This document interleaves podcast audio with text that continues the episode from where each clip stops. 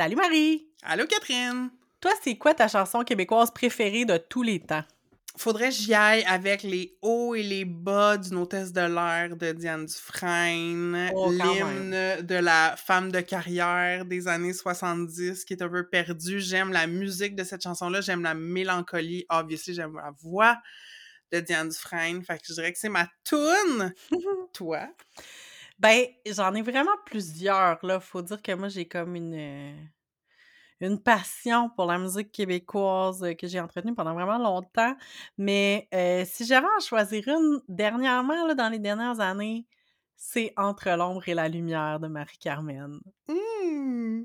C'est tellement une chanson complète. Je trouve que c'est genre une des tunes les plus tristes ever parce qu'il y a comme un fatalisme dedans, là, tu sais, genre...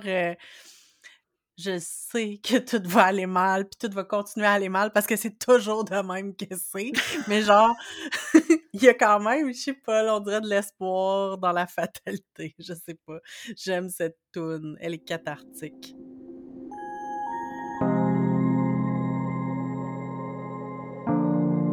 Vous écoutez Entre deux eaux, le balado où on nage entre la pataugeoire de la culture pop et les eaux profondes des feelings.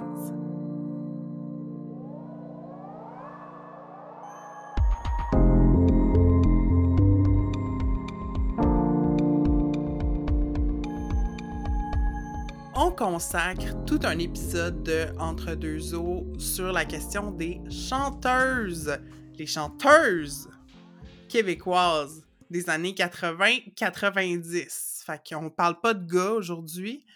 Girl power! Yes!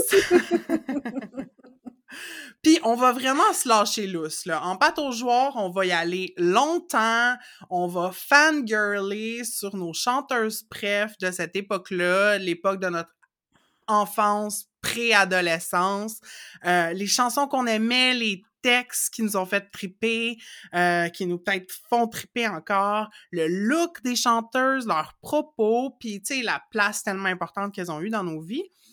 En eau profonde, on va comme prendre un step back puis regarder plus le traitement médiatique qui a été réservé à ces chanteuses-là, puis aussi comme le contexte culturel québécois de l'époque.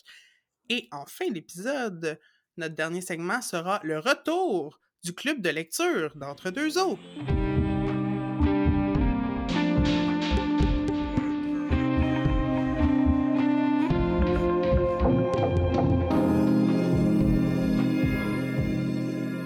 Ça fait longtemps que Catherine et moi, on voulait parler des chanteuses qui nous ont marquées quand on grandissait, parce que, obviously, vous le savez maintenant, on est des mines de références culturelles millénariales, and also, on est des féministes de troisième vague-ish, donc fait qu'on aime ça examiner le traitement médiatique qui est réservé aux icônes pop féminines particulièrement. Mais on savait comme pas trop sous quel angle traiter le sujet. Puis là, éclair de génie, on s'est rendu compte, en fait, pour nous, en tout cas, les chanteuses, c'est à quelque part le premier modèle de construction du soi féminin qu'on a eu.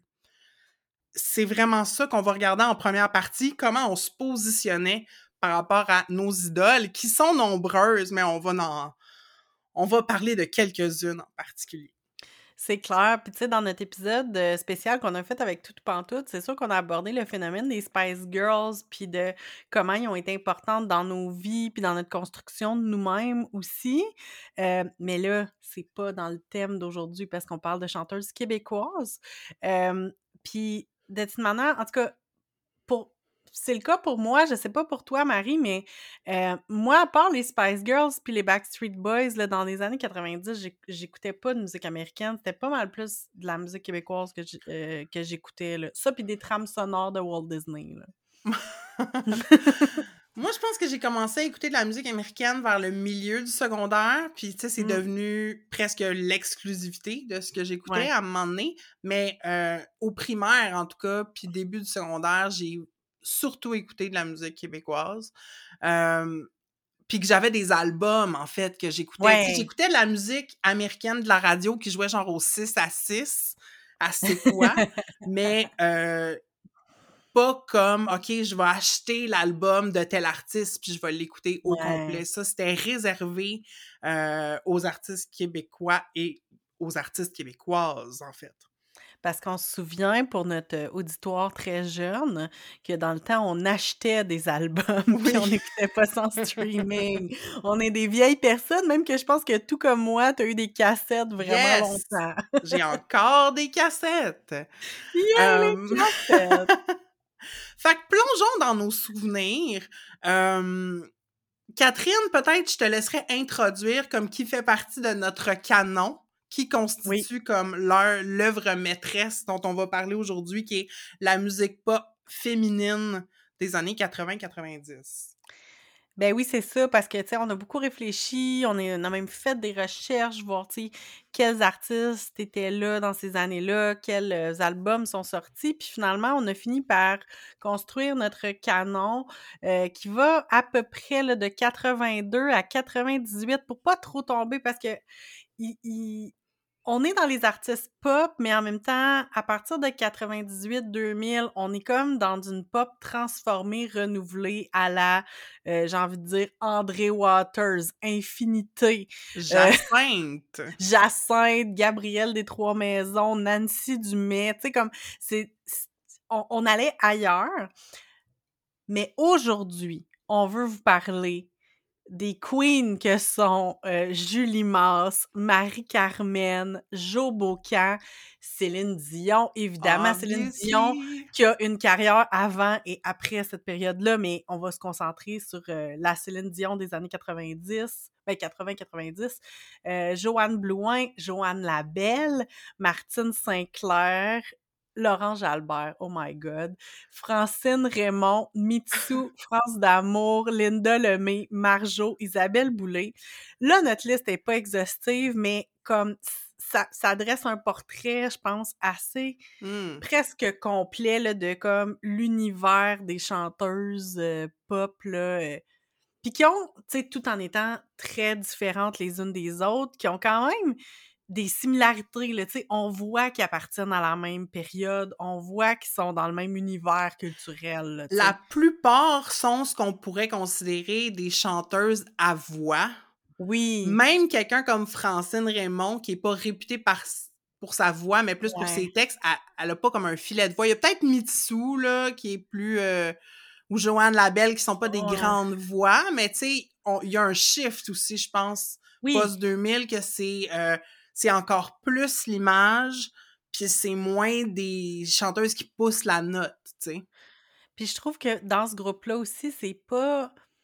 Tu sais, il y en a certaines qui sont auteurs, compositrices, interprètes, d'autres qui sont plus interprètes, tu sais, ça varie, mais c'est comme un peu un mélange des deux aussi, je trouve, comme les artistes étaient quand même assez impliqués dans le processus, même celles qui étaient juste interprètes, fait que, en tout cas, ça nous fait le portrait, là, pour que vous sachiez là, de quoi on parle, de qui on parle, puis, ben c'est ça, toi, Marie, si je te demande là, une des performances mémorables de cette période-là, ou une chanson mémorable, à quoi tu penses? Ben moi, je me rappelle beaucoup, ça a été la mode à un moment donné, puis je me rappelle de trois en particulier. Autour des lancements des albums, il y avait des spéciaux télé. OK, ouais. Je me rappelle de quand Nathalie Simard a sorti Nathalie au maximum, qui était son premier album solo d'adulte. Ouais. Il y avait eu un show qui avait été télévisé. Il y a aussi Joanne Blouin, quand elle a sorti son album éponyme, qu'elle avait fait un... Ben, dans le fond, c'est comme des petits clips à pas beaucoup de budget pour chacune des chansons de l'album. Céline avait fait la même chose pour Incognito. Mitsou pour El Mundo a fait la même chose. Fait que ça, c'est les performances dont je me rappelle le plus, parce que certaines, genre, je les ai réécoutées, je les ai retrouvées sur YouTube plus tard. Donc, c'était pas... Tu sais, c'est pas des chanteuses que j'ai vues live. J'étais trop jeune pour aller voir des shows. Fait que c'est beaucoup cette image-là comme du clip, tu sais. Ou... Il n'y a pas des performances claires dont je me rappelle aux émissions télé, mais j'aimais beaucoup les émissions de variété, comme j'aimais RSVP, après ça Laser 3345, il y avait Rock Voisine, à un moment donné, qui avait une émission de variété à TQS. J'étais une grande fan des émissions de variété de soirée, genre. Ouais. Mm. Toi, c'est quoi tes souvenirs? Mais j'allais dire, je pense que c'est ça, moi aussi. J'écoutais beaucoup les shows de variété avec mes parents le soir. Sinon, ben, j'ai vraiment... C'est drôle parce que c'était beaucoup la radio à l'époque. Je me souviens, le soir, quand j'étais surtout primaire, là, je me couchais le soir puis j'écoutais Rock Détente. Puis c'était à l'époque où il y avait des quotas francophones, mais qu'il y avait le droit d'y passer à des heures de moins grande écoute. Mais moi, c'était comme le moment dans la journée où j'écoutais la radio, puis c'était genre PS, Tendresse, puis tout ça. Fait que d'écouter les quotas franco, puis tous les artistes que j'ai nommés tantôt, tu sais, ça jouait tout, là, tu sais. Fait que tous ces artistes-là que j'avais pas nécessairement des albums, je pense à Francine Raymond. J'ai jamais eu d'album de Francine Raymond, mais genre, j'en connais tellement des chansons d'elle, parce que comme, ils jouaient sans cesse à la radio, là, comme, c'était tellement bon. Joanne Blouin aussi, je veux dire, d'or Caroline, comme, voyons donc, là. Ça, puis, comme, la fascination pour Brooklyn dans ces années-là, comme, tu sais, Julie Masse aussi, elle parle de Brooklyn, là. Ouais. Tout le monde est à Brooklyn, je suis comme, qu'est-ce qu'il y avait avec Brooklyn dans ces années-là? Ça me fait juste vraiment rire. Fait que c'est ça, tu sais, comme de m'endormir le soir, parce que je me souviens, j'ai comme fait un shift de Rock Détente à Radio Énergie, genre probablement 5e, 6e année, là, parce que là, c'était vraiment pas cool d'écouter Rock Détente. Puis là, ça devenait plus cool d'écouter Radio Énergie, là, mais c'est ça. Avec, dans le temps, en Outaouais, dans l'équipe du matin, il y avait Stéphane Fallu, je voulais le dire. Ah! Stéphane Fallu faisait partie de l'équipe du matin de l'Outaouais dans les années mi-90, là. Parenthèse. Mais sinon, comme... Tu sais, on dirait que j'ai moins de souvenirs de vidéoclips, je les ai plus comme réécoutés, comme même en préparant l'émission, j'ai comme découvert des vidéoclips que j'avais jamais vus de ma vie, de tunes que je connaissais super bien, mais le clip que je me souviens, c'est tous les cris, les SOS de Marie-Denise Pelletier, elle qui chante sur le top de la falaise avec les grosses vagues, c'était impressionnant, là. Les tournages en extérieur. Puis j'ai écouté tantôt le clip de Entre l'ombre et la lumière de Marie-Carmen, justement. Puis le clip, c'est juste elle qui est assise sur une plage sur le bord de l'eau, puis qui touche du sable. J'étais comme, ah, OK! Comme certains diraient, Choices! Mais bon, mais en même temps, la tourne est excellente, là, mais... Ouais. On a des images. En tout cas, moi, j'ai des images de vidéoclips très claires, ouais. Comme justement, t'as parlé de Billy, Julie Masse dans sa veste de cuir, Obviously Incognito, Céline avec les lunettes aviateurs, comme amazing. Quoi d'autre comme image? Joanne Blouin, elle a un clip « J'aurais voulu te dire ». Je sais pas, il me semble qu'il y a comme du tissu en arrière, je me rappelle pas super bien, mais... Mitsou, El Mundo, dont je parlais tantôt, là, comme le clip de La Corrida, Les Chinois, Bye Bye Mon Cowboy, Marjo bohémienne, comme elle marchait sur une rail de train avec comme une affaire qui flottait dans le vent. Je pense que la deuxième source de musique, c'était comme les cassettes que je me retrouvais à avoir chez nous. Fait que, tu sais... Parmi les cassettes que j'avais, justement, là, le premier album de France d'Amour, je l'ai tellement écouté. Puis c'est drôle parce que comme j'ai eu l'album de France d'Amour puis l'album Y de Linda Lemay en même temps, fait que pour moi, c'est comme des disques qui vont ensemble. Même s'ils sont pas pareils, ils sont à part d'être de la même époque. Tu sais, c'est des disques qui vont ensemble, puis Julie Masse, Marie-Carmen, même affaire, puis l'album 2 de Céline Dion. Je me souviens pas en quelle année c'est sorti, 2, mais on... 94, je pense. Ces années-là. Ouais, quelque chose de même, mais 2, oh my God. Mm. Puis, t'as mentionné les Spice Girls tantôt, puis je me disais, à quelque part, là, si on faisait un girl group, comme un super group, avec toutes ces chanteuses-là, puis on essaierait comme de leur attribuer comme une Spice, genre... Ça serait quoi? C'est le S Club 7. Mais genre, tu Tu sais, comme Marie-Carmen, quand on préparait l'épisode, on se disait, tu sais, Marie-Carmen, c'est comme la sorcière un peu gothique, tu sais, ben intense. Martine Sinclair, tu sais, les petites bouclettes, un peu... c'est la fille qui tombe tout le temps en amour. Laurence Jalbert, c'est comme la fille de Gaspésie, genre, tu sais, comme justement, je sais pas, sur un rocher. Francine Raymond avec sa guitare pis sa chemise à carreaux. Marjo, la rockers, tu sais. Isabelle Boulay, qui est comme la fille qui est tout en peine d'amour. Mm. Tu sais, ils ont comme tout un peu leur saveur. Non, c'est clair. Je vais continuer dans ta lancée. Julie Masse, c'est vraiment l'innocence, là, tu sais, la douceur, puis ben pas l'incrédulité, mais comme j'ai comme l'impression, tu sais, c'est celle qui... La naïveté, c'est ça que je voulais dire. Comme un peu la naïveté. Mitsou, c'est sûr que c'est la sexy. Ouais, oui, j'allais dire la cochonne. Tu vois, moi, j'étais allée pour des mots, puis je sais pas. J'ai envie de dire que Céline Dion, ça doit être comme la... Tu sais, de par le début de sa carrière internationale, tu sais, comme celle qui sait tout. On dirait que, je sais pas, je pense que Céline Dion, elle a comme un petit côté, genre, sait tout. Pas nécessairement meilleure que les autres, mais plus comme veut montrer qu'elle a de l'expérience, qu'elle connaît le monde, là, tu sais, mais pas péjorativement, mais peut être interprétée comme péjorativement, tu sais. Puis Linda Lemay, écoute, ben c'est la grande parolière, tu sais, fait que c'est celle qui doit lire plein de livres puis qui doit toujours être en train d'écrire quelque chose, là. Ouais, c'est ça, comme elle fait de la poésie en ouvrant son frigidaire le matin, là, tu sais.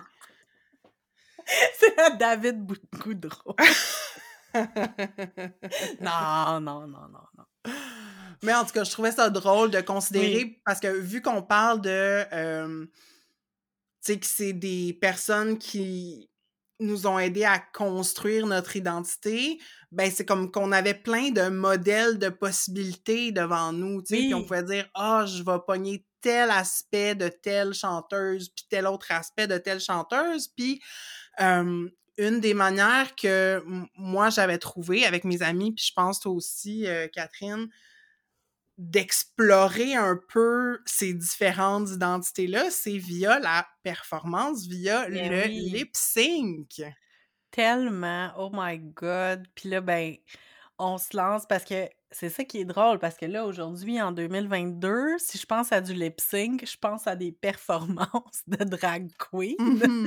C'est comme le lieu qu'on voit du lip-sync beaucoup dernièrement, mais à l'époque, dans les années 90, le concours de lip-sync du club des 100 watts, it was a thing, comme, tu sais, on écoutait ça, tu sais, puis j'ai même jamais eu comme la volonté de m'inscrire au concours de lip-sync, mais genre, je savais que c'était quelque chose, puis là, ben, dans la cour de récréation, on jouait au lip-sync, tu sais, comme, c'est devenu quelque chose, là. Toi, est-ce que tu avais voulu, Marie, te présenter ta candidature au concours de lip-sync?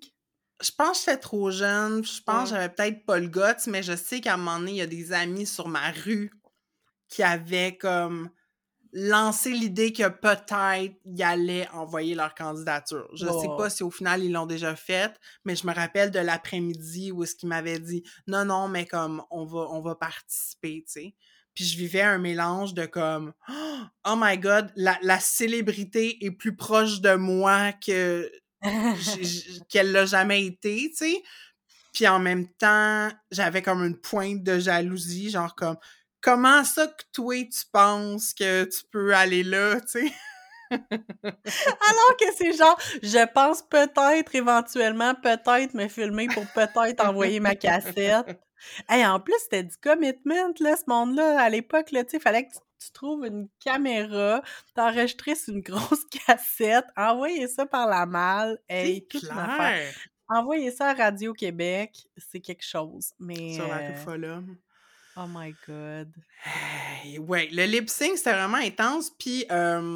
Fait que oui, il y avait l'aspect au Club des 100 watts, mais sinon, là, moi, je me rappelle, avec mes amis, on mettait la cassette, l'album, le premier album de Julie Masse.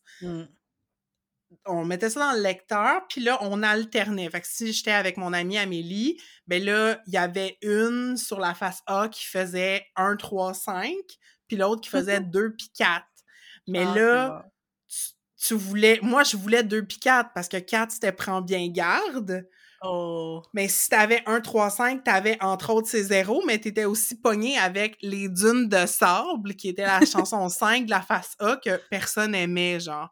Fait que c'était tout le temps la bataille à savoir qui, en tout cas. Fait qu'on alternait. C'est drôle. Mais comme c'était une activité sociale, le lip-sync, puis j'ai dit qu'on parlait pas de gars, là, mais on faisait aussi du lip-sync sur les bébés, là. On se mettait un t-shirt avec une ceinture. Puis on dansait, puis on chantait devant le miroir, tu sais, c'était... Ça a fait partie de mes jeux d'enfant, puis c'est très, très exutoire, puis encore maintenant, le lip-sync, comme j'adore faire du lip-sync, j'aime aussi chanter quand j'écoute de la musique, mais l'année passée, durant le couvre-feu, c'était vraiment tough, je me battais le cul pour sortir dehors. Puis là, ben, je choisissais une toune là, sur mon téléphone avec mes écouteurs. Puis genre, je dansais puis je chantais en même temps. Puis ça m'a vraiment aidé à sortir de mon gros funk. Parce que c'est ça, il y a comme un aspect de défoulement puis de se connecter avec sa fabulousness. Tu sais, pour autant que, d'après ce que j'en sais, il y a aucune femme dans celle qu'on a nommée qui est queer. Je pense que le lip-sync puis mon amour de ces chanteuses-là, c'est le point de départ de ma queerness, tu sais. Pas que je tripais sur elles, que j'avais envie, comme que j'étais en amour avec aucune d'elles, quoique, peut-être, mais c'était surtout comme de... Tu sais, dans une société sexiste, il n'y a pas vraiment de place pour les femmes d'être... fabulous, de crier, d'avoir plein d'émotions, mais dans la chanson, c'était possible, tu sais. Ouais. C'est là que j'allais explorer mes émotions, mais aussi, tu sais, tu commences à explorer ton rapport à la séduction, puis c'est ça, tu sais, c'est vraiment fondamental pour moi, le lip-sync et les chanteuses. Mais c'est vraiment intéressant ce que tu dis, parce que dans le fond, je pense que il y a beaucoup de chansons d'amour, puis tu sais, il y a beaucoup, comme tu dis, tu sais, le lien avec la séduction, tu sais, chacune de ces chanteuses-là ont comme un degré plus ou moins important de sexiness, mais tu sais, comme ça fait partie, la séduction, les histoires d'amour, la féminité, fait que je pense que probablement que, tu sais, parce qu'on est queer, ça vient avec, comme, même si c'est pas nécessairement des représentations d'amour queer qui étaient présentées dans ces chansons-là, mais c'est ça. Ça fait partie de nous, là, j'ai l'impression. Ben c'est ça, vu qu'on est un auditoire queer, nécessairement, on a une lecture queer des affaires. Ben oui, c'est ça. Parce que... Mais c'est ça, parce que, tu sais, je pense que, comme, grandir queer, ça fait que quand tu regardes des femmes fortes ou des femmes, point, c'est ça, là, t'es comme... C'est pas clair si tu veux être elles, si tu veux leur ressembler, si tu veux être leur amie, ou si t'es comme en amour, ou t'es séduite, tu sais, c'est comme... C'est tout, mais tout est mélangé. Puis c'est beau quand même, comme que ça soit mélangé et que ça soit pas si clair, là. Ouais, non, je pense que c'est vrai. Toi, tu fais-tu encore du lip-sync? Mais moi, c'est ça. Moi, mon expérience de lip-sync, c'est beaucoup les albums de... Ben, l'album que j'avais de Julie Masse, qui est son deuxième, puis l'album Miel et Venin de Marie-Carmen. Miel et Venin, mais ça, je le faisais toute seule. Je partais la radio, puis moi, je faisais un show au complet, là. Je faisais un entracte quand je tournais la cassette de bord, là, mais je le faisais back-à-back, là. C'était mon album. Mais après ça, au final... On dirait que j'aime trop chanter, fait qu'on dirait comme je suis pas... je suis peut-être un peu moins à l'aise à bouger dans mon corps, danser, tout ça, tu sais, je suis pas habile, je trouve. Fait qu'on dirait que je me juge plus, puis je me juge moins quand je fais plus chanter, tu sais, moi c'est... Moi, je suis le jukebox, je vais chanter n'importe quelle tune. Tu me partirais une tune de Francine Raymond que j'ai pas écoutée depuis 25 ans. Probablement que je la chanterais au complet, du début à la fin, parce que mon cerveau s'en souvient. Puis... Des fois, je vais sortir mon petit ukulélé, je vais essayer de trouver des accords, mais tu sais, je suis pas bonne, là, mais comme, ça m'amuse, ça me détend, ça me permet de reconnecter, puis c'est sûr que ces tunes-là, ben, c'est des magnifiques tunes, là. Fait que, Là, tu viens de mentionner Julie Masse, Marie-Carmen. Les deux, toi et moi, on a écouté à la fois la série Pourquoi Julie et Pourquoi Marie ensuite, là, qui sont deux séries de balados. La première, qui est une idée originale d'Émile Perrault, puis la deuxième saison sur Marie-Carmen, qui est plus menée par Stéphane Leclerc. Fait que, toi, t'étais-tu plus... Parce que, dans le fond, la prémisse là, de la série podcast, surtout la deuxième série... Stéphane Leclerc dit « Ah, moi, dans le cours d'école, c'était divisé en team Julie Masse puis team Marie-Carmen. » T'étais-tu plus, toi, team Julie ou team Marie? Mais c'est ça l'affaire, c'est que moi, il n'y avait pas cette dualité-là dans ma cour d'école, on n'a jamais parlé de ça. Puis j'aimais énormément Julie Masse et j'aimais énormément Marie-Carmen, puis j'ai jamais été placée dans une position où je devais choisir entre les deux, comme bien sûr qu'il y a beaucoup de différences entre les deux, puis je peux comprendre que ça qu'émergent deux camps, là, tu sais, mais pour moi, c'était juste, je les aimais vraiment beaucoup. Puis je te dirais que si, à l'époque, tu m'avais demandé, genre, OK, il faut que tu choisisses, probablement que j'aurais plus été team Julie Masse, peut-être à cause de, justement, là, tu sais, son innocence, puis son... je sais pas, là, c'était peut-être plus facile de connecter avec Julie Masse qu'avec Marie-Carmen, même si, comme, genre, tu sais, je ressemble à aucune des deux, tu sais, mais... Aujourd'hui, je pense que je suis vraiment plus... Comme mon impact, l'impact de Marie-Carmen est vraiment plus important, puis en me plongeant dans sa carrière pour préparer l'épisode, je relate vraiment avec Marie. Ouais. Puis toi? Ben, je pense que je suis par défaut plus team Julie Masse. Moi non plus, à mon école, j'ai pas senti qu'il fallait que je choisisse. Mais par contre, Julie Masse, je sentais plus qu'elle m'appartenait. Dans le sens où, je l'ai déjà mentionné, moi, mon idole d'enfant, c'était Nathalie Simard, puis je l'ai suivie, tu sais, jusqu'à Tourne la page, jusqu'à son premier album solo. Puis après ça, pour plein d'affaires qui se sont passées dans sa vie, on est au courant, Nathalie est comme disparue, tu sais. Puis... Donc, pour la remplacer dans mon univers culturel, ben c'est Julie Masse qui a vraiment pris la place. Surtout son premier album. C'est ça. Super important pour moi. Là, c'était ma chanteuse préférée. Puis d'ailleurs, j'ai une preuve de à quel point que je tripais sur Julie Masse. On veut fact-checker ton amour pour Julie Masse. Va falloir que je trouve un moyen de numériser ça, là. Mais j'ai... en 92, Radio-Canada avait fait un événement porte ouverte pour le 40e. Puis fait que c'était une visite longue, là. On visitait tous les studios, le costumier, tout le kit. Puis à la fin de la visite, dans un des hangars, tu pouvais choisir une chanson du répertoire québécois, puis tu pouvais faire une performance de lip-sync qui était filmée par les caméras de Radio-Can. Et après ça, ils te donnaient la cassette et le tout pour 0 cent. C'est un souvenir extraordinaire. Donc, j'ai moi...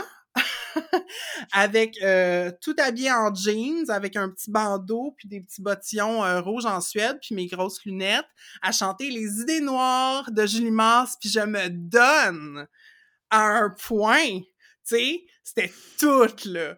Fait que, ouais, définitivement, plus Julie, j'ai capoté quand elle est arrivée au Bye Bye 91, tandis que Marie-Carmen, j'aimais ses chansons, mais c'était mes parents qui l'écoutaient. Je l'écoutais avec mes parents. Comme je me rappelle qu'on avait la cassette de Dans la peau, dans l'auto, puis elle jouait constamment.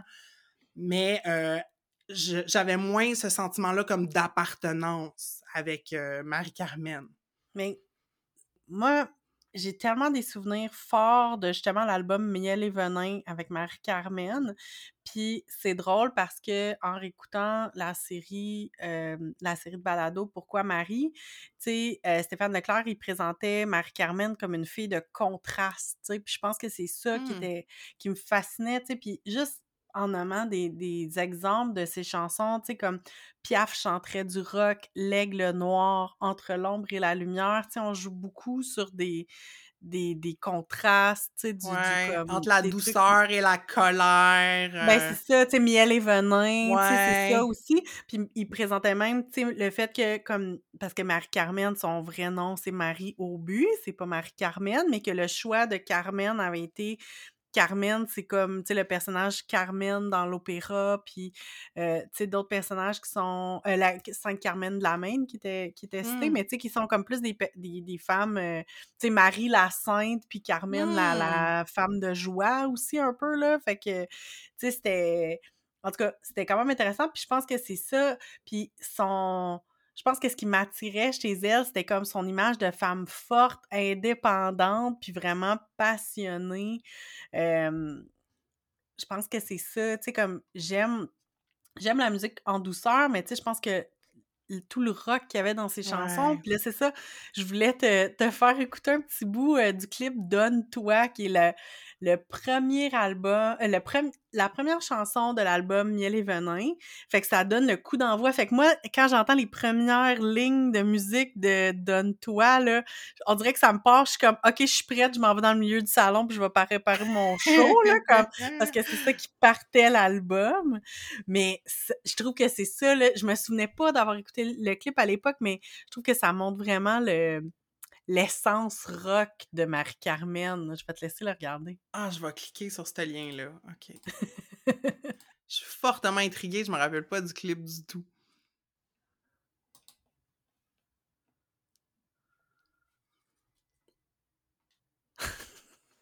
OK, c'est comme... Là, ce que je vois présentement, il y a comme un cobra. C'est comme la scène d'une performance rock. Là, tu vois les musiciens. Cobra, on dirait. Marie, elle danse, c'est ça, à l'intérieur du cobra. Puis là, t'as le gars qui joue sa guitare, le monde crie. Wow! Il y a beaucoup d'hommes dans l'assistance aussi, c'est ça que je remarque, parce que souvent les femmes ont comme beaucoup de femmes qui vont aller les voir. Je trouvais qu'il y avait beaucoup de gars dans l'assistance. Puis les guitaristes, moi, je trouve vraiment qu'on dirait que c'est les bébés. Ouais, mais c'est vraiment un... Elle est rockers, là, claire. Ouais. Elle a un manteau en cuir avec des studs. Wow! OK, c'est merveilleux. Je vais pas l'écouter au complet, mais je m'attendais pas à ça parce que j'ai pas de souvenir. Comme tu disais, tu sais, comme il y a un clip qui est sur le sable, là, puis elle touche du sable, puis tu sais, je pense entre l'ombre et la lumière, tu sais, elle fait juste regarder la caméra, puis... Ça, c'est l'aigle noir. Toucher les bras. Ah, c'est l'aigle noir, ça. Ouais. Mais t'oublier, elle est dans son appart, puis elle est dépressed. Tu sais, c'est comme... C'est des settings intimes. Oui. Fait que ça m'a surpris que le clip soit dans un setting comme public. Ben non, c'est ça. Fait que ça m'a... Puis je trouvais que ça montrait bien, là, cette image, là, de... Tu sais, de femme forte, justement, là, tu sais, qui est en plein contrôle, puis qui est en... C'est ça. C'est séductrice, puis... Ah non, c'est... Marie, c'est quelque chose. Ouais. Puis, personne n'a oublié, tu sais, Marie-Carmen, puis on le sait, elle est partie pendant un bout, elle est allée comme, je sais pas, missionnaire au Pérou, je dis n'importe quoi? Ben oui, oui, tu dis n'importe quoi. Non, c'est pas vrai. Oui, elle est partie au Pérou, elle travaillait dans des orphelinats, puis tu sais, j'ai pas comme fait une analyse totale de sa vie, là, mais c'est un peu ça, là, t'sais. Elle est partie dans une quête spirituelle aussi, là, je pense que c'était ça là, qui l'amenait ailleurs. Puis, quand il y a quelques années, elle revenait au Québec, puis elle s'est remise à donner des entrevues, puis là, il y a cette fameuse tournée qu'elle a faite avec Joe Bocan puis Marie-Denise Pelletier. Les gens sont tellement contents de la retrouver. Je sais pas si toi... Moi, je suis pas allée voir, là, malheureusement, mais t'as-tu des amis, toi, qui sont allés voir ce show-là, puis qu'est-ce qu'ils en ont pensé? Ben oui, j'ai des amis qui ont vu ça, puis ils ont capoté leur vie, pour vrai, là. Je leur ai demandé leurs commentaires, là, tu sais, dire comme c'était quoi vos impressions, puis tu disais c'était comme 2 heures non-stop de pure magie, tu sais, puis la complicité entre ces artistes-là, c'était vraiment...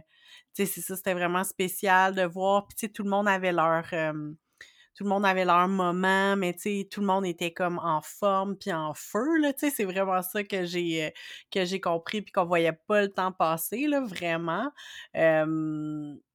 puis que c'est ça, que chacune pouvait s'exprimer selon sa propre personnalité. Mm. Puis tantôt, je suis retournée écouter l'entrevue que les trois ont donnée à Tout le monde en parle. C'était en 2000, je sais plus exactement c'est à quel moment, là, mais tu sais, la tournée était déjà en route, mais il restait encore des dates là, de show à faire. Puis je pense qu'il y a encore des dates qui s'en viennent, là, ce que j'ai compris. Là, le show est encore en tournée, là, mais de toute manière, les tournées durent longtemps ces temps-ci avec les arrêts. Là. Mais c'est ça, dans l'entrevue à Tout le monde en parle, tu voyais la complicité puis le fait qu'elles sont comme devenues une nouvelle entité. Tu sais, tantôt, c'est drôle, tu disais on devrait faire un girls band avec toute cette gang-là, mais c'est un peu comme si eux autres, elles l'ont quasiment fait, là, tu sais, avec cette tournée-là. Je trouve que c'est vraiment... ça donne vraiment le goût d'aller voir ce show-là, en tout cas. Ouais, c'est ça. Puis, tu sais, ben, je pense qu'elles se sont préparées, là, mais, tu sais, elles ont un réel plaisir à, comme, connecter avec le public. Puis, je pense que le public, ce qu'il reçoit, parce que ce qu'ont en commun toutes les chanteuses qu'on a nommées au début, c'est que c'est toutes des femmes entre 17, pas dans le cas de Mitsou, mais comme, ouais, tu sais, 17 et 35 après, ouais, à peu près. Puis après ça, ben pour différentes raisons, il y en a plusieurs qu'on voit plus, tu sais. Puis moi, les commentaires de mon côté que j'ai eu par rapport à ce show-là, de personnes qui l'ont vu, c'est le fun de voir des femmes de cet âge-là sur la scène, tu sais, en pleine possession de leurs moyens, qui ont une voix comme encore... vraiment haute, mais aussi, tu sais, qui parle d'amour, de sensualité, de heartbreak, tu sais. Puis on n'a pas la chance de voir ça souvent, puis je pense que le public a soif de ça, tu sais. Puis je suis certaine que... parce qu'elle parlait à quel point leur tourne est encore d'actualité, là, tu sais, puis en même temps, c'est que ça amène aussi l'aspect universel, là, des thèmes, des chansons, généralement, mais... tu sais, que là, maintenant, elles les chantent avec tellement de bagages de vie, là, tu sais, qu'elles n'avaient pas nécessairement à 25 ans ou à, tu sais, dépendant de l'âge qu'elles avaient, là, quand elles ont eu leur méga succès, là. Ouais. Puis c'est drôle, je voulais comme citer Marie-Carmen parce que dans l'entrevue, elle a dit de quoi, puis j'ai comme fait « Oh mon Dieu, pause, faut que je note ça », puis là j'ai comme compris pourquoi je connectais avec Marie-Carmen.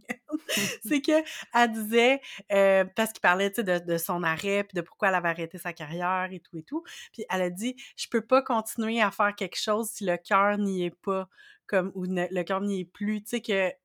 est tellement passionnée par ce qu'elle fait que elle peut pas continuer à moitié, tu sais. Puis je relate vraiment à ça. Comme moi, quand je commence à être bored quelque part, il faut que je m'en aille, là, tu sais. Comme quand je sens le début de la fin, là, je suis comme non, je m'en vais. Je peux pas juste faire une job puis être bored en la faisant, là, comme je peux pas. Fait que j'étais comme oh mon Dieu, Marie et moi, on est la même personne. Non, c'est pas vrai. Quand même. Oui, et moi, je suis la même personne que Julie Masse, donc je t'annonce, Catherine, que je m'apprête à déménager aux Bahamas avec mon amoureux anglophone et que nous aurons 4 enfants. Et tu ne me verras plus jamais. Non!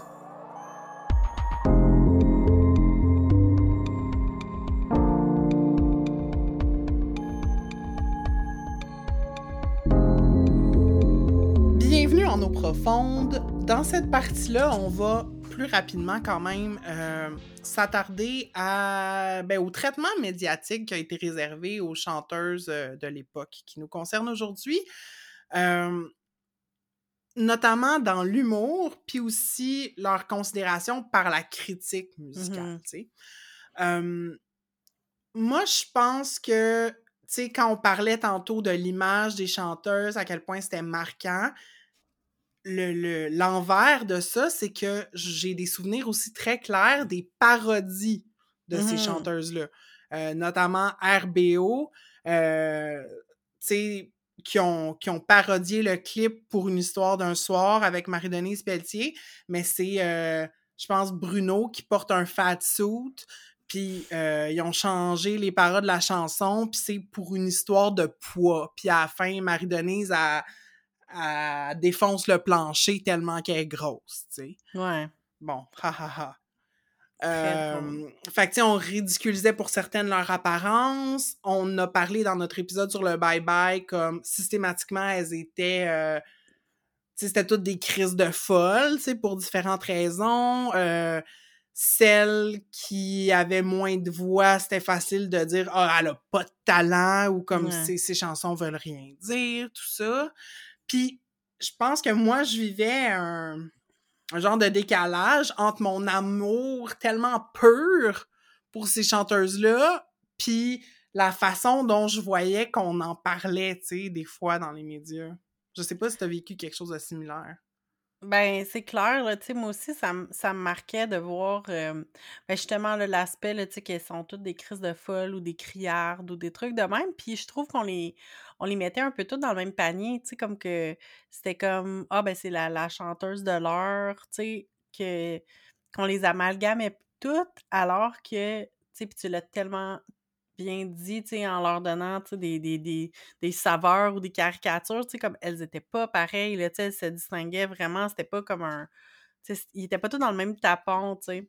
Puis là, j'essayais de penser à des, tu sais, je me souviens qu'il y a beaucoup de Mitsou, tu sais, puis d'ailleurs, j'ai envie de vous inviter à aller écouter, il y a un épisode du podcast Chosen Family dont on a parlé à l'épisode précédent, mais Chosen Family, ils ont fait une entrevue avec Mitsou récemment, puis c'était vraiment intéressant d'entendre, tu sais, parce que d'une part, d'entendre plus parler du lien entre Mitsou, sa carrière, puis la communauté queer, c'était super intéressant, mais aussi, justement, là, tu sais, tout le backlash qu'elle a eu, comme, tu sais, puis le fait qu'on la ridiculisait parce qu'elle était sexy, puis que, tu sais, qu'elle utilisait beaucoup son corps, la sexualité, mais en même temps, c'était comme... C'était l'âge qu'elle avait, c'était tout genuine, là, c'est elle-même qui a, comme, créé son costume pour Bye Bye Mon Cowboy, c'était son idée, c'était pas un producteur louche qui est arrivé, puis genre, petite fille, on va te vendre, c'est elle qui avait envie de faire ça, tu sais. Ben oui, c'est ça, fait que, tu sais, en tout cas, moi, j'ai trouvé ça super intéressant, je trouvais que c'est une super bonne entrevue, là, chez Chosen Family, là, allez écouter ça, on va mettre le lien de l'épisode, dans les notes de l'épisode, on va mettre le lien.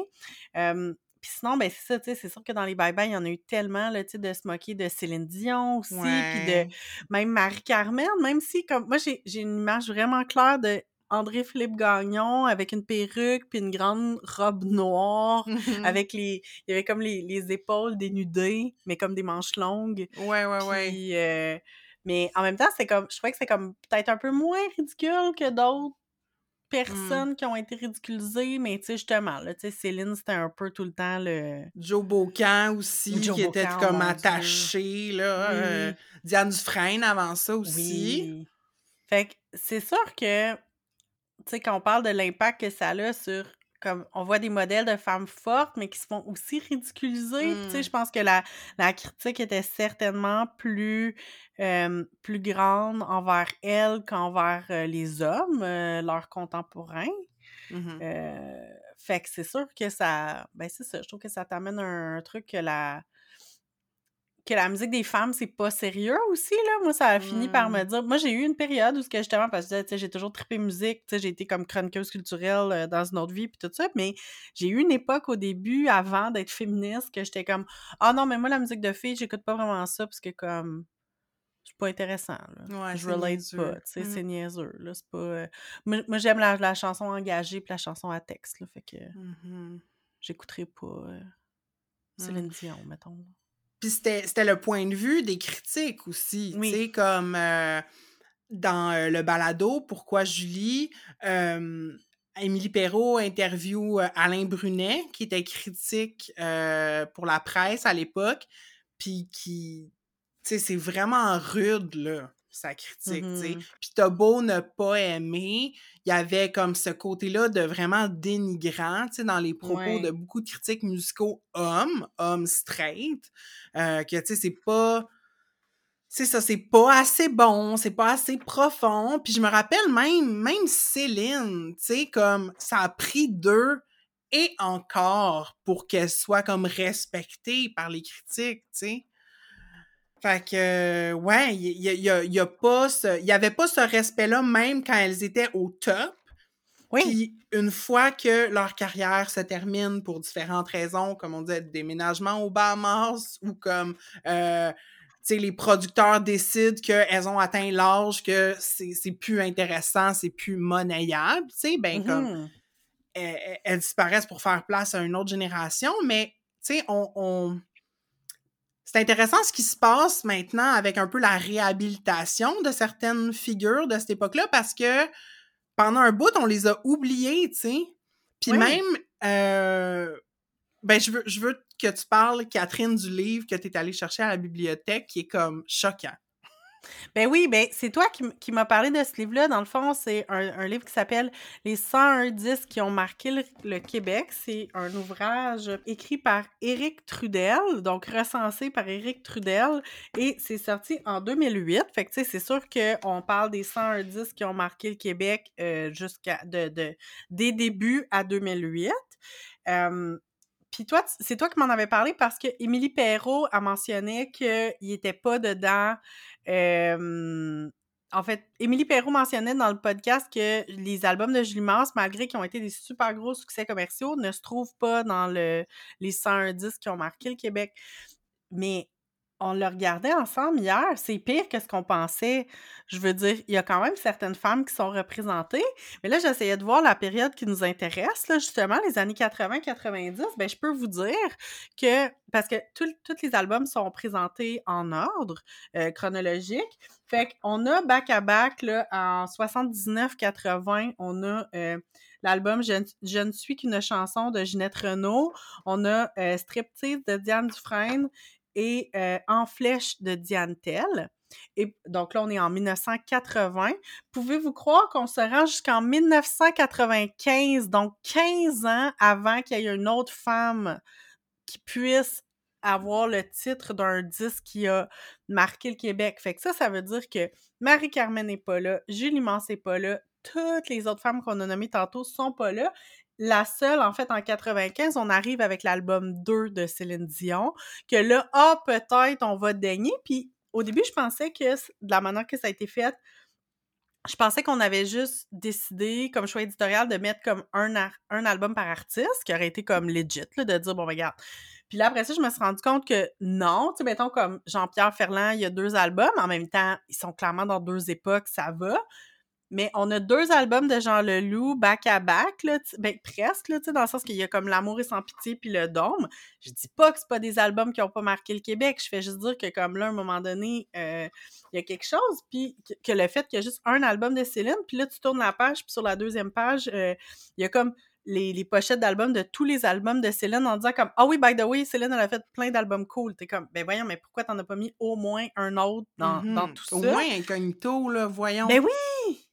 Je comprends pas, je comprends sincèrement pas, puis c'est ça, fait qu'on est comme 15 ans sans voir, tu sais, il y a comme 2 ou 3 femmes qui font partie de certains groupes, tu sais, comme je pense au groupe Corbeau, fait que tu sais, il y a Marjo, mais c'est pas Marjo, c'est Corbeau, après ça, il y a Me, Mom and Morgan Taylor, on pourrait arguer qu'il y a une fille dans le premier album des Colocs, Mara Tremblay, mais tu sais, à un moment donné, là, tu sais, il faut quasiment les chercher. Et je tiens à dire qu'on ne peut pas compter comme artiste, comme album féminin l'album du groupe Madame. On se souvient du groupe Madame, mais effectivement... Mais voir que ça a marqué le Québec à ce point-là, Madame, on se calme! Tu sais, je suis quasiment étonnée de ne pas voir Vita Vinaigrette, là, tu sais. Ben dans, oui, ou comme la de pied de poule, anyway. Tu sais, c'est ça, c'est vraiment... Puis là, après ça, tu sais, parce que ça présente le 101 disques, mais il présente quand même d'autres artistes, d'autres disques, tu sais, comme parce qu'il parle du contexte culturel.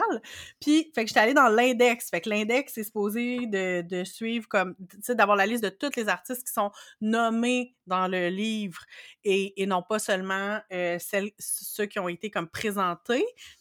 Ben, Christy, aucune mention de Julie Masse, aucune mention de Marie-Carmen, sauf que en plus de Loco-Locas, on a dans l'index chacun des membres du groupe.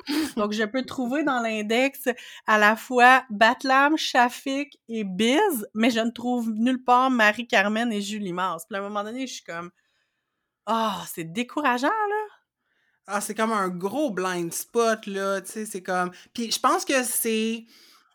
les critiques masculins s'en rendent pas compte. Non. Tu sais, qui oublient des choses. Puis c'est pas juste le propre du Québec. Il y a quelques années, il y a NPR, donc la radio publique américaine, qui a fait une liste des 150 meilleurs albums faits par des femmes. Puis, on va mettre la liste là, dans les notes de l'épisode, mais cette liste-là a été créée spécifiquement parce que quand il y a des listes comme ça, là, les 100 meilleurs albums, les 50, whatever, des whatever dernières années, c'est tout le temps des dudes, tu sais, au top. Puis, il y a quelques femmes clairsemées, puis on s'intéresse pas à la musique faite, chantée par des femmes. Donc, cette liste-là visait à comme contrer ça. J'aurais quasiment envie qu'on fasse l'équivalent pour les artistes québécoises féminines. Tu sais, ça serait quoi les 50, mettons, meilleurs albums faits par des femmes au Québec? Je serais curieuse de voir ça aurait l'air de quoi. C'est clair. C'est décourageant de voir que c'est ça, que c'est pas reconnu par la critique, puis tu sais, on s'entend, c'est tellement subjectif là, comme choix, là. Mais tu sais, je dis pas que ça tend à changer, mais dans le sens où, tu sais, c'est pour ça que c'est tellement le fun pour les quelques chanteuses qui font un retour présentement, que ce soit, tu sais, dans les deux podcasts qu'on a nommés. Puis pour vrai, si vous avez pas écouté Pourquoi Julie, Pourquoi Marie, ils sont disponibles sur le même feed de podcast. Puis c'est les deux, ils examinent dans le fond pourquoi ces deux chanteuses-là qui ont été si populaires à un moment donné sont juste parties du spotlight, tu sais. Mais t'as parlé, c'est ça, de Mitsou à Chosen Family, il y a JS Tendresse, tu sais. Jean-Sébastien Girard qui est beaucoup là-dedans comme d'inviter, tu sais, des anciennes chanteuses à faire des performances pour des entrevues à son émission. Je pense que le conte des Mingués, ça fait partie de ça. Tellement, puis j'ai l'impression que ça démontre aussi la place que prennent les milléniaux et les vieux milléniaux dans l'espace médiatique, là, tu sais, aussi, là, tu sais, des shows comme JS Tendresse, justement, ou le conte des Mingués, c'est, je trouve, des super bons exemples de... Justement, là, tu sais, de regarder c'était quoi les artistes qui étaient importants pour nous dans notre enfance, puis de dans notre enfance, adolescence, puis de comme... Puis qui sont tellement importants pour notre construction de soi, tu sais, on revient à ce qu'on disait au début, mais c'est ça, là, tu sais, c'est les artistes qu'on a vu grandir, puis en plus, tu sais, je sais pas si t'as déjà entendu, là, il y a comme une théorie qui dit que à partir de 30 ans, tu découvres plus de nouvelle musique, là, c'est un petit peu triste, mais de dire que, comme, généralement, à partir de 30 ans, à moins de vraiment te forcer, là, à découvrir des nouvelles choses, souvent, tu vas juste continuer à écouter ce que t'as toujours écouté, là, jusqu'à 30 ans, dans le fond, là, mais, fait que c'est un peu ça, fait que là, on est comme dans trentaine, dans quarantaine, fait qu'on va montrer ce qui nous a accompagnés là, toute notre enfance, notre adolescence. Là.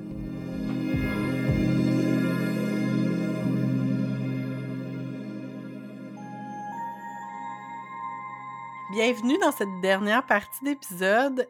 On a décidé de faire un petit club de lecture, mais un club de lecture un peu différent, parce que d'habitude, un club de lecture, c'est qu'on a lu le même livre puis on en parle, mais je pense que, tout comme moi, t'as eu de la difficulté à lire dernièrement ou t'as comme moins... En tout cas, moi, je sais que j'ai eu de la misère à lire dans les derniers mois, mais là, j'ai comme des livres que j'ai tout entamés puis que j'ai hâte de... finir, puis de comme consommer au complet. Fait que j'avais envie de partager ça avec vous, puis en même temps me mettre un peu de commitment, là, puis dire que je vais les finir, que c'est sur ma pile de priorité à lire. Fait qu'on va vous présenter là, les petites lectures qu'on veut faire dans les prochaines semaines et mois. Marie, quelle est ta première lecture que tu veux nous présenter? Moi, ma première lecture, c'est un livre que j'ai commencé. Je suis rendue, je pense, drette à moitié.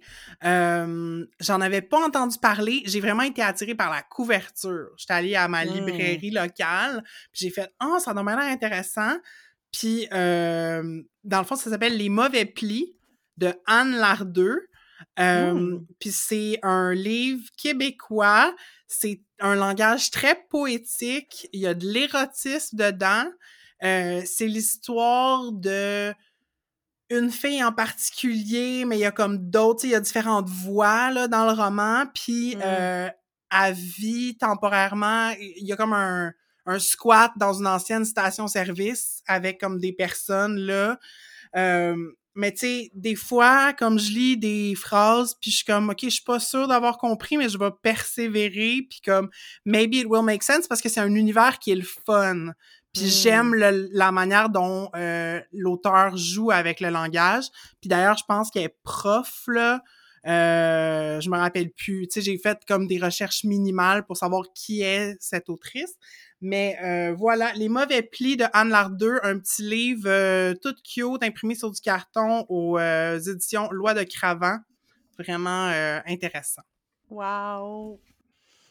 Ben moi, ma première lecture, c'est l'ouvrage collectif Self-Care sous la direction de Nicolas Dawson. J'ai lu là, les premiers textes, mais comme juste... C'est juste la proposition, parler de self-care dans un contexte de pandémie avec des auteurs et des autrices comme Caroline Dawson, Kamala Mackrell, Pierre-Luc Landry, évidemment Nicolas Dawson. Moi, j'avais adoré Désormais ma demeure qui parlait beaucoup de dépression. J'avais été super touchée, fait que j'essaie de lire à petit peu par petit peu le self-care.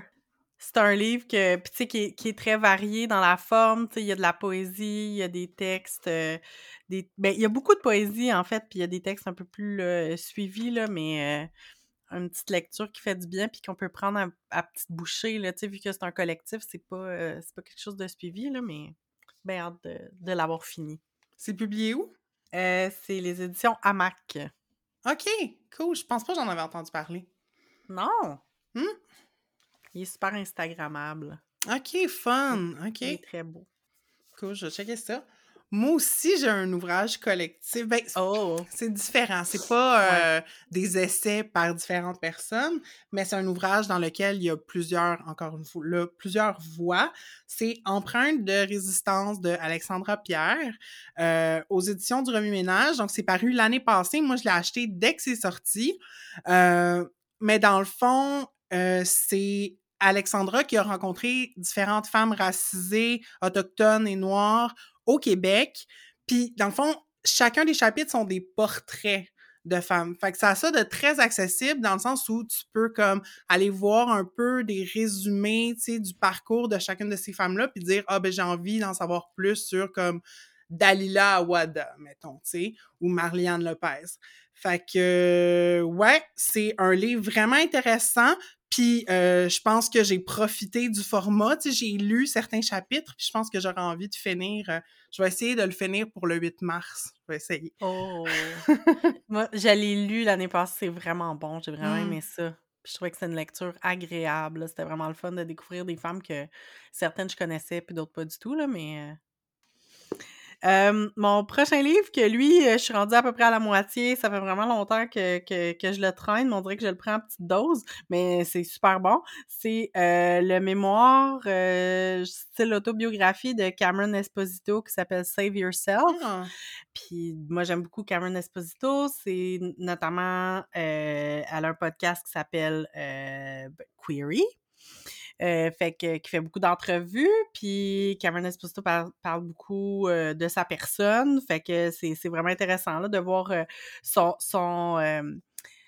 parcours comme jeune catholique qui était dans des missions chrétiennes pour aller sauver les gens dans des pays du tiers-monde, puis qui s'est rendu compte à un moment donné que ça avait pas de bon sens, cette approche-là, puis aussi qu'elle était lesbienne, puis que ça marchait pas avec comme l'univers, puis tu sais, beaucoup, dans le fond, elle a découvert, elle s'est découvert homosexuelle au moment où le mariage gay a été légalisé dans son État, fait que c'est quand même, c'est ça, super intéressant, je l'aime beaucoup, très drôle, tu sais, c'est une comique, là, c'est une humoriste, fait que très bon livre.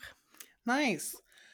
Moi, mon prochain, et lui, je l'ai pas commencé encore, mais j'ai bien hâte de m'y plonger, c'est Les Maisons de Fanny Britt. Ça fait quand même une couple d'années que c'est sorti. J'en avais entendu des bonnes choses.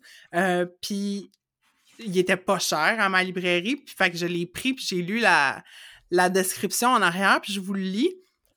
Dans 3 jours, Tessa, agente d'immeuble et mère de 3 enfants, a rendez-vous avec un homme. Entre-temps, il y aura des visites de propriété, l'essayage d'un maillot de bain, un pont à ne pas briser, des rappels de l'enfance, la peur de vieillir dans l'amertume. Habitée par une peine indélogeable, Tessa examine les contours de son passé. Cesse-t-on un jour de désirer ce que l'on a ardemment voulu à 20 ans? Fait que, je sais pas, j'ai l'impression que c'est genre lire la vie émotionnelle cachée des filles de Selling Sunset. Il y a de quoi dans comme la peine non dite des femmes. Tu sais, je veux dire, puis une agente d'immeuble, c'est rarement une héroïne de roman, là. Mm-hmm. Je trouve il y a ça le fun dans l'exploration d'un personnage. Je trouve qu'il est peu présent des fois dans la littérature, tu sais, parce qu'il y a beaucoup d'autofiction, puis sinon, ben les personnages, c'est comme... c'est plus intello, là, tu sais, fait que j'aime ça, explorer des personnages qui sont différents. Fait que voilà, j'ai bien hâte de le lire. Bon, ben, moi, je suis dans le...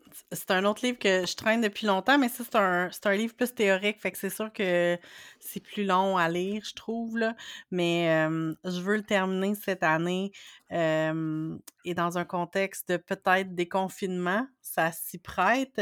C'est The Art of Gathering de Priya Parker. Donc, le sous-titre, c'est How We Met and Why It Matters. Puis, Priya Parker est tellement extraordinaire dans sa manière de conceptualiser, dans le fond, n'importe quelle rencontre, dans le fond. Puis, c'est à la fois des réflexions, mais aussi un espèce de guide de comment organiser des rencontres, que ce soit des rencontres formelles, informelles, des conférences qui vont réunir des centaines de personnes ou un souper d'amis. Elle nous amène à s'interroger sur le pourquoi qu'on se réunit avant du comment on se réunit, tu sais. Puis je trouve que c'est intéressant, tu sais, je l'ai commencé, on était déjà en pandémie, puis c'est intéressant de lire ça, je trouve, dans un contexte où on n'est pas capable de se voir physiquement ou très peu, tu sais. Puis, mais en même temps, le concept des gatherings existe quand même en confinement, là, tu sais, par des événements virtuels notamment, tu sais, fait que, puis j'aime suivre Priya Parker sur Instagram, elle poste souvent des réflexions, justement, puis des textes sur comment on peut continuer à se réunir tout en étant à distance, là, puis de l'importance, en fait, que prend les rencontres, là, dans ce contexte-là, mais super beau livre, super visuel, puis voilà. Nice! Puis moi, mon dernier livre, qui est pas un livre, c'est un site web que j'ai envie de vous recommander, si vous le connaissez pas encore. C'est Salty, dans le fond, qui est un magazine web. Je sais pas s'ils font des éditions papier, parce que je vois des couvertures là, sur leur site, mais je sais pas comment obtenir des versions papier. Moi, j'ai toujours lu leurs textes en ligne. Et ce qui est bien, c'est que... tous leurs textes sont accessibles gratuitement dans un souci de comme démocratiser les réflexions, tu sais, qui font partie du magazine. Mais évidemment, ils encouragent les gens à devenir membres puis à contribuer financièrement. Mais j'adore la perspective de Salty. C'est vraiment une perspective féministe, pro-sexe, queer, dans la nuance, dans le care. Mais tu sais, c'est pas toujours des textes... tu sais, je veux dire, il y a des affaires qui parlent, je suis juste sur la page d'accueil, puis ça parle de schizophrénie, ça parle de troubles du comportement alimentaire, il y a des histoires qui parlent de transidentité, de BDSM, d'avortement, de grossesse, mais tu sais, j'ai l'impression que c'est comme mon style de féministe qui écrivent dans cette revue-là. Puis voilà, c'est toujours super pertinent les réflexions que je lis là-dedans, même si je m'identifie pas tout le temps exactement à qu'est-ce qui est dit, j'apprends des choses puis ça me fait réfléchir. Fait que l'adresse, c'est saltyworld.net. Je vais le mettre dans les notes. Puis c'est quoi ton dernier livre? Ben écoute, on est encore dans le mois de l'histoire des Noirs, puis le 2021, on a eu une grande perte, on a perdu Bell Hooks, qui est... Puis c'est fou parce que la journée que j'ai appris le décès de Bell Hooks, donc probablement le lendemain que c'est arrivé, j'avais recommencé à lire « Apprendre à transgresser » dans une traduction française là, publiée aux éditions Sileps. Puis, en tout cas, j'ai trouvé ça comme...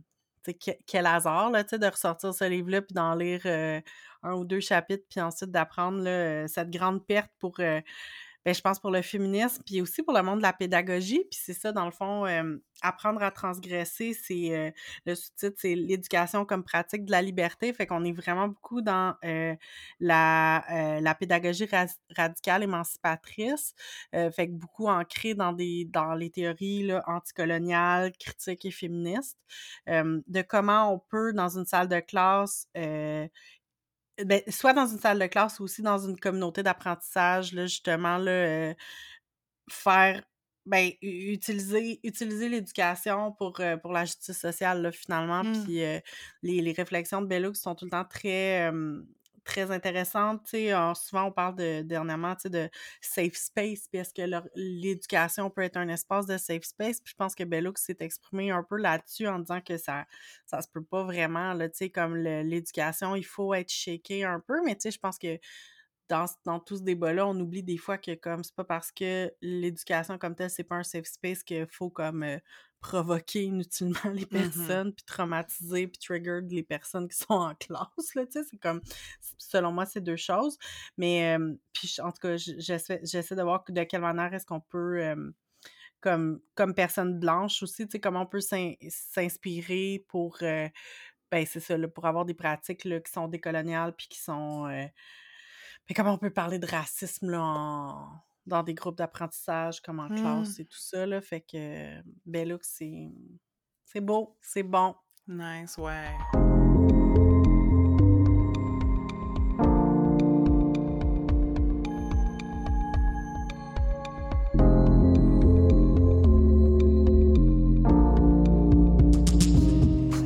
C'est déjà tout pour ce bel épisode d'Entre-deux eaux dans lequel on a vraiment fait un deep dive dans la culture keb des années 90.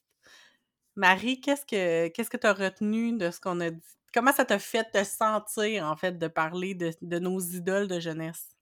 Ben, je le savais déjà à quel point je les aimais, mais comme, tu sais, ça réaffirme mon amour pour toutes ces chanteuses-là, dans toute leur diversité de propos et personnalités. Puis je pense que ça m'a fâchée pour le traitement aussi qu'on leur a réservé. Ouais, puis ce livre-là, là, des 101 albums qui ont marqué le Québec, là, c'est comme un peu de la bullshit, mais bon. Mm. Toi, qu'est-ce que tu retiens de notre conversation?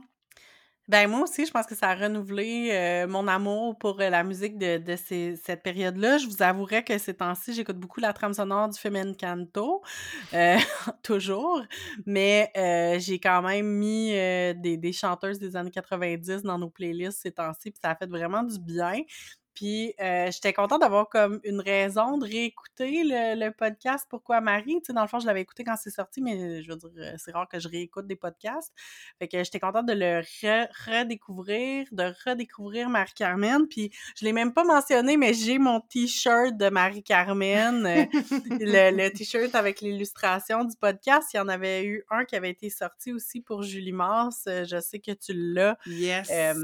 C'est chez Tamélo, ouais. Ouais. Donc, avec écrit « Entre l'ombre et la lumière », puis j'aime ça, chaque fois que je le mets, ma fille me dit « Ah, elle, c'est Marie, hein, maman? » Je suis comme « Oui, c'est Marie-Carmen. » Puis là, on chante l'aigle noir, puis c'est bien drôle. Oh, nice. Puis t'as parlé de playlist. On est fine. On va vous en faire une playlist. Oui! Fait que, on va vous mettre ça aussi dans les notes. Fait qu'un gros... Québec Pop Féminin Fest, voilà, fait que ça va être comme nos highlights là, des chanteuses de l'époque qu'on a nommées 82 à 98, fait que ayez du fun, plongez dans la nostalgie, c'est bon! Et si vous écoutez notre playlist puis ça vous plaît ou juste vous voulez réagir à l'épisode, ben dites-le nous, partagez-nous vos réactions. Vous pouvez toujours nous envoyer des DM. On est sur Facebook puis sur Instagram avec le handle entredeuxeaux.balado. Vous pouvez aussi en parler aux gens dans votre entourage. Répandez la bonne nouvelle. Le bouche à oreille, c'est super hot pour promouvoir les podcasts, puis vous pouvez aussi faire des stories, nous taguer, ça nous fait vraiment plaisir de recevoir de vos nouvelles, puis de recevoir de votre amour, ça nous aide à nous faire connaître, fait qu'on est très on est très reconnaissante d'avance, merci. On est très grattés. Non, je veux dire, tu sais, un mot de gratitude comme... Ouais, non, comme grateful. Ouais, exactement. Mais grateful.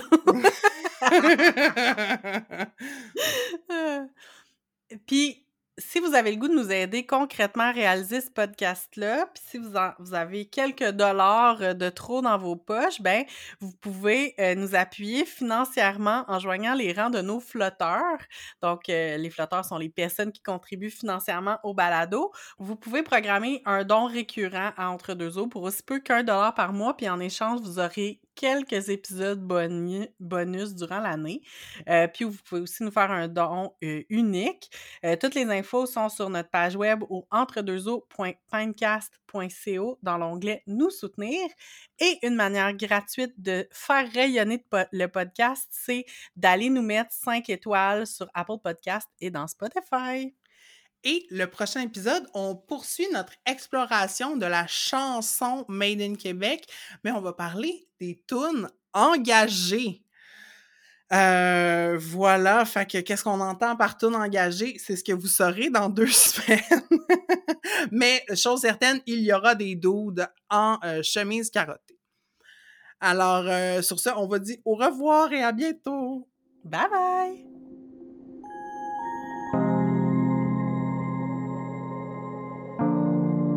Entre deux eaux est une réalisation de Catherine Ploufjeté et de Marie Larochelle. C'est aussi Marie qui fait le montage. On a enregistré cet épisode chacune chez nous. Moi, Marie, à Montréal, au Jojagé, un territoire autochtone non cédé qui est gardé par le peuple Ganyengehaga. Et moi, Catherine, je suis à Québec, sur des terres qui font partie du territoire traditionnel non cédé des Hurons-Wendat. Merci à Roxane de Carufel pour notre visuel et à Poulain pour notre thème musical. Ce balado est une idée originale de Catherine et Marie. Thank you.